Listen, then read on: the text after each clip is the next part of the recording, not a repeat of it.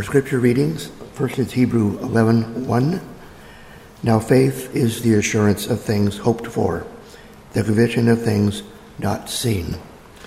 Second is from Matthew 25 35 through 36. For I was hungry, and you gave me food. I was thirsty, and you gave me something to drink. I was a stranger, and you welcomed me. I was naked, and you gave me clothing. I was sick, and you took care of me. I was in prison, and you visited me. This is the word of the Lord. We're taking a bit of a light-hearted approach this season as we look for Advent themes in some of our favorite Christmas movies. Today we start with a 1947 film that won three Academy Awards and is listed among the most inspirational motion pictures of all time by the American Film Institute. A movie to help rekindle the hope of Christmas Miracle on 34th Street. Our story begins at the Macy's Thanksgiving Day Parade. A woman named Doris Walker, played by Maureen O'Hara, is in charge of the parade. And she discovers that the Santa Claus she hired is intoxicated. So, she needs to find a replacement Santa immediately. There's a man nearby named Kris Kringle, and she hires him to be Santa on the parade float. Now, Edmund Gwenn won the Oscar for Best Actor in a Supporting Role for his portrayal of Kris Kringle. Doris struggles with Santa, though managing the jolly old elf is her job. Not only does she not believe in him, she doesn't care for the idea one bit. She teaches her daughter, Susan, adorably played by nine year old Natalie Wood, there is no Santa Claus. In this first scene, Doris is getting acquainted with Fred Gailey, played by John Payne, who said, by the way, that Miracle on 34th Street was his all time favorite movie because it reflected his own spiritual beliefs. Fred is an attorney who lives in the same building, and he and Susan have been watching the parade. Let's listen in.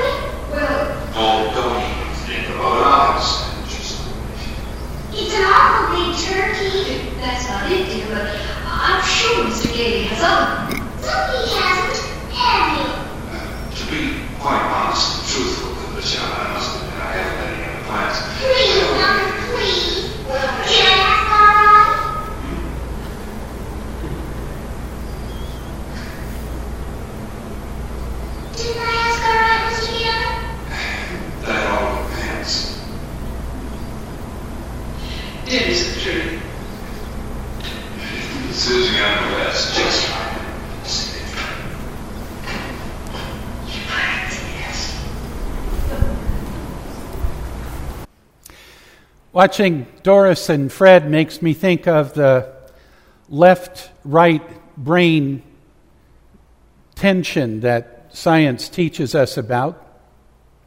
Science tells us that the left brain hemisphere is the region that specializes in logical thinking, while the right brain is focused more on the intuitive feeling side. Now, how many of you here this morning function mostly out of your left brain, tend to think first? And how many of you are in your right mind and tend to lead with your feelings? Okay.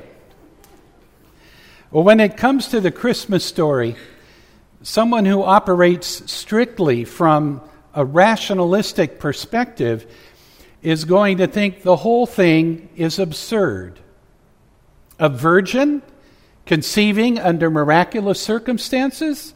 Preposterous. God coming in human form as a baby? Seriously?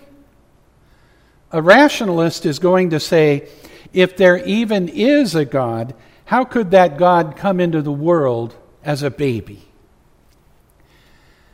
The only way to approach the Christmas story is with the heart if even the most rationalistic thinker is able to suspend belief for a moment, to recognize that there's more than we can see or feel in the world around us, that there really is a God who has come in Jesus and who has shown us by his life, death, and resurrection there is always hope, and that we are loved by the same force that created the universe, then we can begin to appreciate how Christmas makes all the difference in the world.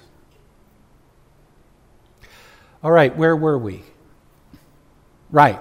Doris has hired Kris Kringle on the spur of the moment to go and be Santa Claus in the Macy's Thanksgiving Day Parade. And he is a sensation. She extends Kris's contract to be Santa for the 34th Street Macy's store, the largest retail store in the world. In this next scene, after Doris has hired Kris Kringle to be Santa Claus at Macy's flagship store, the toy supervisor comes to Kris with some tips on how to be a good Santa Claus.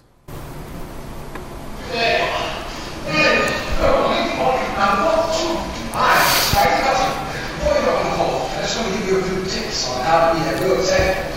Right. Uh, here's a list of toys that we have to push, you know. Things are going to stop on.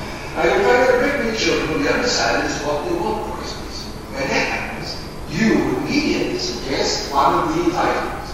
Understand? I certainly do. Good. Now, you realize that this is a... I'll tell you, when you finish, come up to the seventh floor. I'll be ready for you. Imagine. Making a child take something it doesn't want just because he bought too many of the wrong toys. That's what they've been fighting against for years. The way they commercialize Christmas. Yeah, there's a lot of bad isms floating around as well, but one of the worst is commercials. Make a pop, make a pop. Even in Brooklyn it's the same.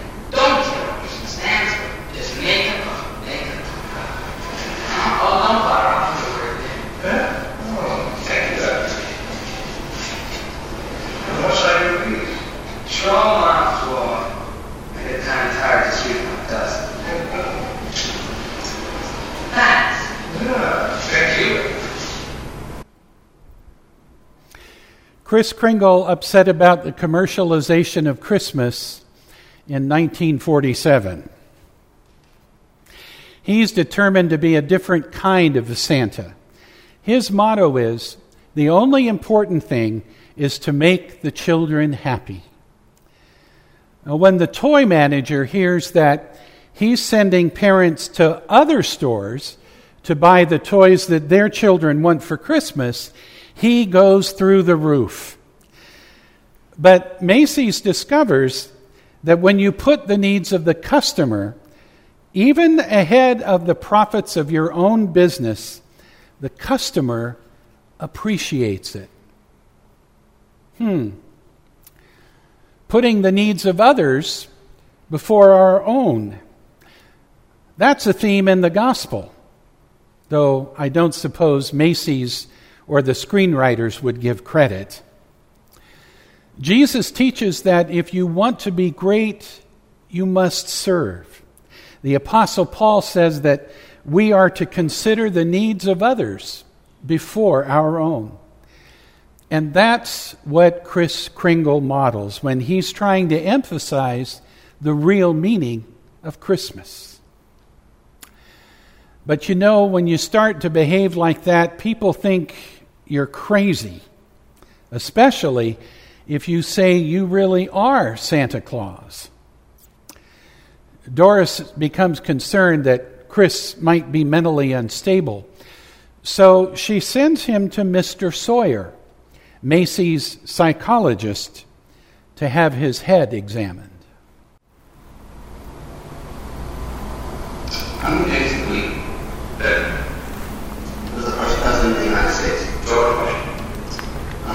times five? Oh, you asked me that before. You'll find the answer right there at the bottom of the I conducted this examination. How much is three times five? The same as it was before. Fifteen. You're rather nervous, aren't you, Mr. Sawyer? You get enough sleep. I wasn't because I'm not something you are, sorry. It's just that I hate to see someone tired. How many fingers do you see? Me? Oh, you bite your nails too.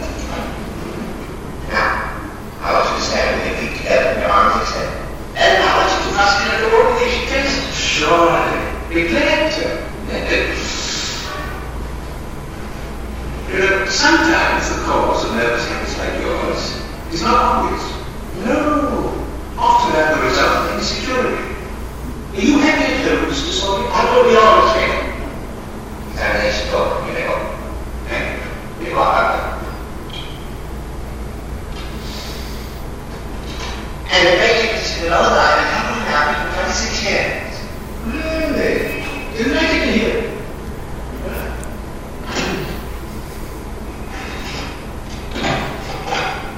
That means water.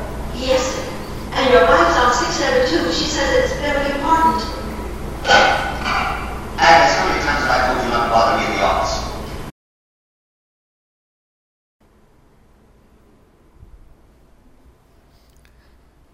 Who's examining whom?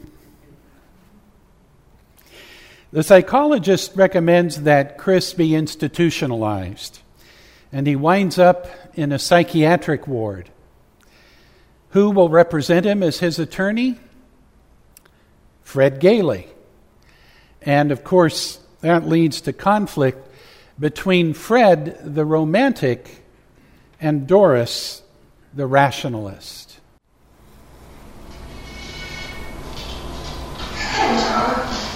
Sorry, mate. It's your I reserved a regular table. It's weird. What are we celebrating? Really well, uh, Danny Crow's Court. Yes, I read. Oh, I didn't see this. Front page. Good. You're not serious about this. Of course I am. But you can't possibly prove that Santa Claus. Why not? You saw me getting shaking hands, I wasn't about to leave it it happened. Honestly, It's it's defensive. It's completely logical and completely unexpected. completely idiotic. What about your boss, Taser, and McKenzie, and the rest of them? What do they say? Uh, I'm jeopardizing the prestige of doing an old established law firm. And either I drop this impossible case immediately, or they will drop me. They'll beat it to it. Quit. Fred, you ridiculous. Of course I did. I can't let Kris down. He needs me. And all the rest of us need him. Look, Bernie. He's a nice old man, and I admire you for wanting to help him. But you've got to be realistic and face facts. You can't just throw your career away because of a sentimental whim. Well, I'm not throwing my career away. But if Haster feels that way, so would every other law firm in town. I'm sure that I'll open my own office. And what kind of cases will you get? Oh, probably a lot of people like Kris are being pushed around. And that's the only fun in law anyway. I promise you, if you believe in that faith in me, everything will... You don't have any faith in me, do you? It's not a question of faith, it's just common sense. It's believing in things with common sense, don't you not, too? Don't you see, it's not just Kris that's on trial, it's everything he stands for. It's kindness and joy and love and all the other intentions. Oh, Fred, you're talking like a child. You're living in a realistic world, and those lovely intangibles of yours are attractive but not worth very much. You don't get ahead that way. It all depends on what you call getting ahead. Evidently, you and I have different definitions. These last few days, we talked about some wonderful plans. Then you go on an idealistic binge. You give up your job, you throw away all your security, and then you expect me to be happy about it. Yes, I guess I expected too much. Look, Doris, someday you're going to find out that your way of facing this real estate world just doesn't work. When you can overlook those lovely intangibles, you'll discover that the only things that are worthwhile Ultimately, the intangibles Fred's talking about are things like faith, hope, peace, joy, and love. And they are rooted in a deeper truth the truth about a God who created the cosmos and calls us by name who came to walk among us in the form of a baby born in the midst of poverty, who shows us the way, the truth, and the life by his life, his teachings, his death and resurrection, who heals us, redeems us, and offers us hope. And all of that is wrapped up in the big intangible of Christmas. Fred has another great line in that scene. Faith is believing in things when common sense tells you not to. Can you identify with that one? I can. And it puts me in mind of today's first scripture reading, Hebrews chapter 11, verse 1. Now, faith is the assurance of things hoped for, the conviction of things not seen. And the Apostle Paul was tuned to that same frequency when he wrote in Romans chapter 15, verse 13 May the God of hope fill you with all joy and peace in faith, so that you will overflow with hope by the power of the Holy Spirit. Well, back to our story. The climactic scene takes place in the New York State Supreme Court, where the judge must decide if Kris Kringle is mentally incompetent or if he is who he claims to be Santa Claus. Acting as Kris's attorney, Fred calls two witnesses. The first is R.H. Macy, the owner of the store that employs Kris as Santa. The second witness is the prosecuting attorney's young son, who testifies that his daddy told him there really is a Santa Claus and that his daddy would not lie to him.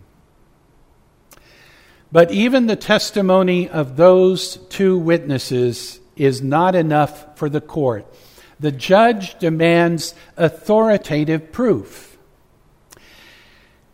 And neither snow, nor rain, nor gloom of night stays these couriers from delivering that proof. And furthermore, the defense has yet to offer one concrete piece of evidence to substantiate this preposterous claim. Not one competent authoritative proof that this man is Santa Claus. In view of these facts, and especially since today is Christmas Eve. We're naturally all anxious to get to our homes. I asked that you sign the commitment papers without further delay. Mr. Gage, have you handed me credit at all? Yes, I have, Your Honor. I'd like to submit the following facts and evidence. Concerns the Post Office Department, an official agency of the United States government. Your Honor, I'm sure we're all gratified to know that the Post Office Department is doing so nicely, but it hardly has any bearing on this case. It has a great deal, Your Honor, if I may be allowed to proceed. By all means, Mr. Gage. Your Honor, the figures I have just quoted indicate an efficiently run organization. Furthermore, the United States postal laws and regulations make it a criminal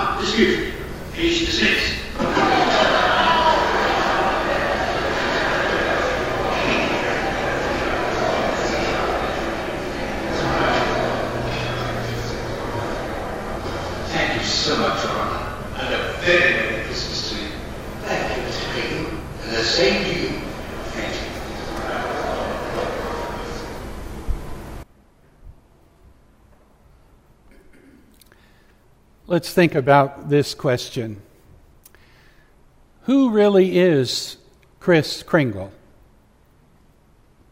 Is he Santa Claus? We believe that the idea of Santa Claus is derived from St. Nicholas, who was the Bishop of Myra in Turkey in the fourth century. The tradition is that Nicholas was raised in an affluent home. His parents died when he was young, and he inherited their wealth. As a young man, God called him into the priesthood, and he used his inheritance to help people in need. One of my favorite St. Nicholas stories concerns a poor man with three daughters. Back then, a young woman's father had to offer prospective husbands a dowry. And the larger the dowry, the better the chance that a young woman would find a good husband. Well, this poor man's daughters, without dowries, were unlikely to marry. Mysteriously, on three distinct occasions, a bag of gold appeared in their home, provided the needed dowry funding. The bags of gold were tossed through an open window and are said to have landed in stockings or shoes left in front of the fire to dry. That led to the custom of children hanging stockings or putting out shoes, eagerly awaiting gifts from St. Nicholas. Well, Nicholas' devotion to helping those in need resonates with Jesus' teaching. He taught the first disciples that in the final analysis, that is a measuring stick of righteousness. I was hungry, and you gave me food, thirsty, and you gave me something to drink. Whenever you help one of these, the least of these, my sisters and brothers, you are helping me. Well, Nicholas became a great saint in the church, and over the course of the next few centuries, hundreds of churches were dedicated in his honor throughout Europe. By the time of the Protestant Reformation, Martin Luther recognized that people had begun to shift focus. Whereas St. Nicholas was trying to point people to the birth of Jesus as the true meaning of Christmas, people had begun to look to St. Nicholas as the giver of Christmas gifts. Luther tried to turn the attention back to Jesus by talking about the source of Christmas giving as Christkindl, German for the Christ child. And the Americanized spelling and pronunciation is Kris Kringle. So, who is Kris Kringle today? I think the answer is you and me. We are the representatives of the Christ child. And as we approach Christmas, the celebration of his birth, we look for ways that we can represent Jesus for other people, where we can demonstrate the hope he brings, especially for those who need it most. The least of these, in the words of Matthew's gospel. To put it another way, we follow in the footsteps of St. Nicholas. So, what are some concrete ways we can do that? Well, let me thank all of you who have signed up to volunteer time during the Salvation Army kettle bell ringing on Saturday, December 14th. There are still a few sign up spots available. And let's make sure that all of these volunteers see friendly faces from First United Methodist Church as we thank them personally for demonstrating hope and exchange greetings for a very Merry Christmas. Another way to demonstrate hope this season is to attend one of the Blue Christmas longest night services on the winter solstice. The service is designed for those who are stressed, lonely, or hurting. And if none of those circumstances affect you, I know you are counting your blessings. But many of us know folks near and dear to us who are dealing with situations that make finding hope difficult. And the holly jolliness of the season just seems to accentuate the darkness they're going through. Let me encourage you to consider participating in either the afternoon or the evening service on December 21st. And perhaps invite a neighbor who is walking that path this year to come and be encouraged by your presence. Of course, St. Nicholas practiced extravagant generosity toward those in need, and the Advent and Christmas season affords those opportunities as well. Day after tomorrow is Giving Tuesday, and United Methodists know that 100% of their tax deductible charitable gifts through the World Service Fund and the General Board of Global Ministries advance goes directly to the program you designate. My hope for this Advent season is to look beyond all that my rational mind tries to make sense of and focus on those intangibles, like faith, the conviction of things not seen, and the Christmas gifts of hope, peace, joy, and love.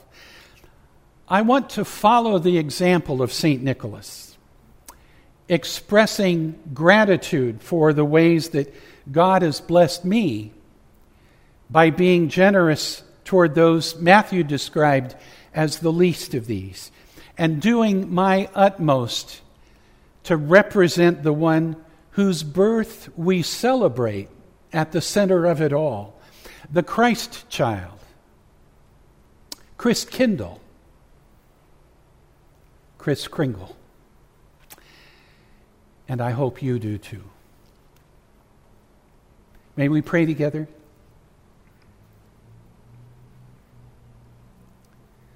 Lord, help us not to miss the real meaning of Christmas this year. Help us, like St. Nicholas, to have a heart of compassion for people in need. Use us as your hands and voice to bless and encourage those who are discouraged. Lord, sometimes we get so stuck in our logical way of thinking that we lose sight of hope and peace and joy and love and all the intangibles. Help us to stay focused on the real Christmas story.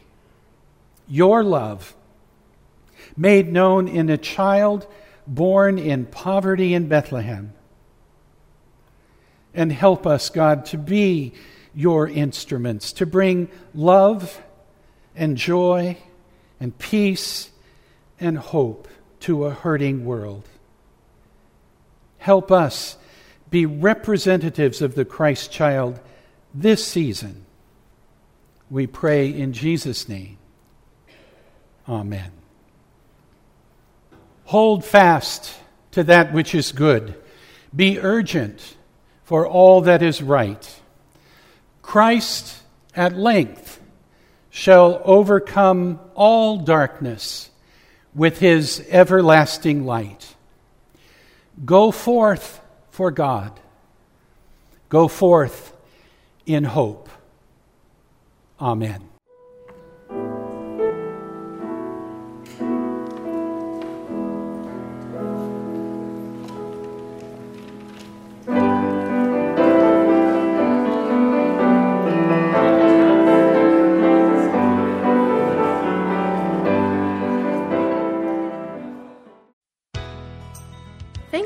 Listening to this podcast of the First United Methodist Church in Turlock, California. This podcast is distributed under a Creative Commons non commercial share alike license. For more information about our church, visit www.fumcturlock or call the church at 209 668 3000. Visitors are always welcome. And now, may the peace of the Lord dwell in your hearts this day, and may God bless you.